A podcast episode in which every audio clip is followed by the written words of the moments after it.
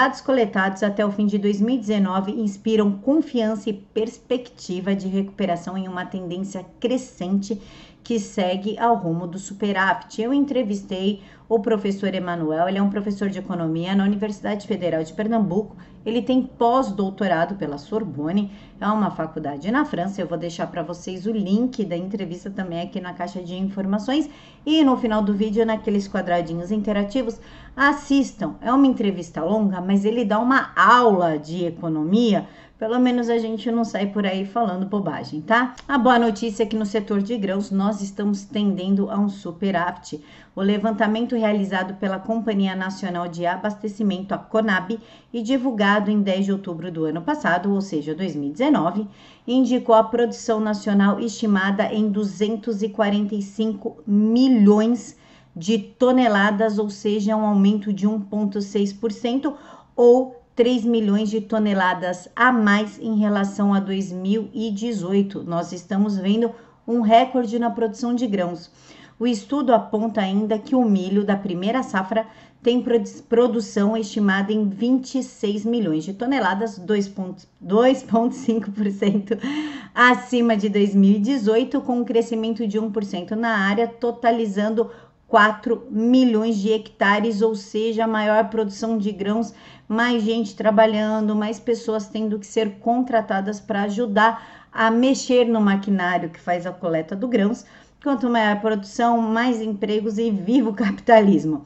A soja vem mantendo a tendência de crescimento na área plantada e indica o crescimento de 1,9% em relação aos números da safra anterior, com 120 milhões de toneladas. Com a produção do feijão, temos aí novidade do feijão também, devido a problemas de chuva na colheita das safras anteriores, indica a queda de 3,9% na área ser cultivada. A cultura ela perdeu espaço para o milho e para a soja que apresentam maior rentabilidade. O arroz ele já tem uma produção estimada em 10 milhões de toneladas, resultado de 1,9% superior à safra de 2018-2019 mesmo com a redução de 0,6% na área a ser cultivada, totalizando 1,7 milhão de hectares. E já no caso do algodão, a Conab informou que houve um aumento de 1,2% na área cultivada.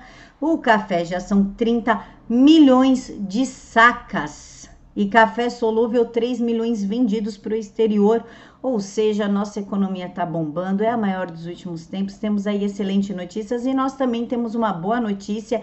Não sei, para quem não vive aqui em São Paulo ou não conheceu a máfia da merenda, hoje a Polícia Federal prendeu 154 pessoas na Operação Prato Feito, que foi realizada aqui no estado de São Paulo, incluindo políticos e empresários. Inclusive, a Polícia Federal achou a troca de proteína por pipoca na merenda escolar. É isso mesmo que vocês estão ouvindo. PSDB, PT, PMDB e tudo mais que está envolvido aí, porque tem muitos prefeitos envolvidos em diversas cidades de São Paulo, conseguiram corromper até a alimentação das crianças em fase escolar. Muitas dessas crianças não têm alimentação dentro de casa, vão para a escola justamente para poder se alimentar, e aí vem esses políticos e roubam a merenda das crianças. Inclusive, existe sim uma história do Geraldo Alckmin, em que ele superfaturou a merenda das crianças, desviou e não era muito incomum encontrar em supermercados à venda alimentos com selo de escolas, porque essa merenda era escolar. E o querido Haddad, aquele do PT que conseguiu fechar a conta de campanha devendo um bilhão, e aí a gente descobriu que esse um milhão que eles não conseguiram fechar estava com o pessoal do Lula Livre, porque o PT foi autorizado pelo PSE, pelo TSE a usar o fundo eleitoral para dar dinheiro pro pessoal do Lula Livre ficar lá em Curitiba. Não sei se vocês lembram bem dessa história. Quem não se lembrar, deixa aqui nos comentários que eu tenho os links eu posto aqui para vocês individualmente. O Haddad, ele superfaturava a salsicha das crianças.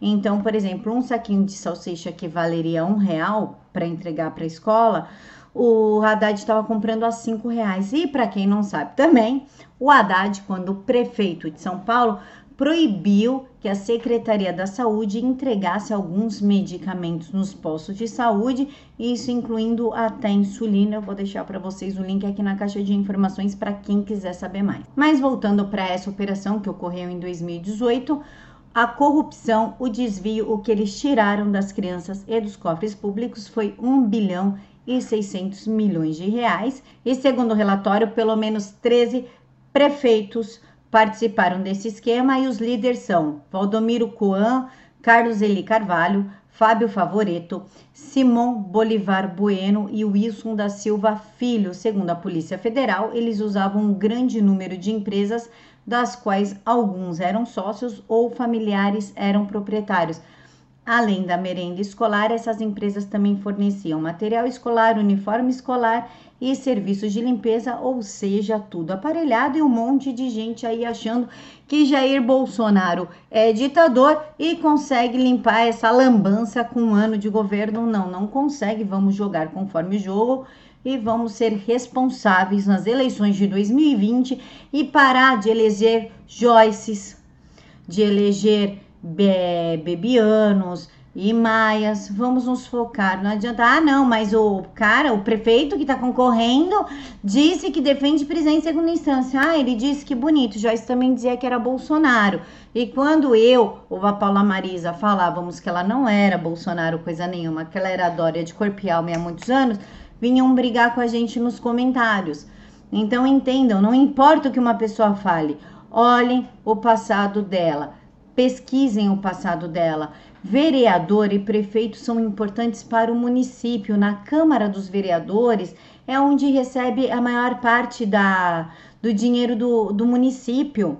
Então, para chegar na LESP, na LESP, olha eu achando que eu tô falando só de São Paulo. para chegar ao seu deputado estadual, para o governo poder investir, investir, esse dinheiro passa primeiro na Câmara dos Vereadores. Então vamos prestar atenção na base, que são os vereadores e o prefeito. Vamos votar com responsabilidade. Fiquem todos com Deus e até mais.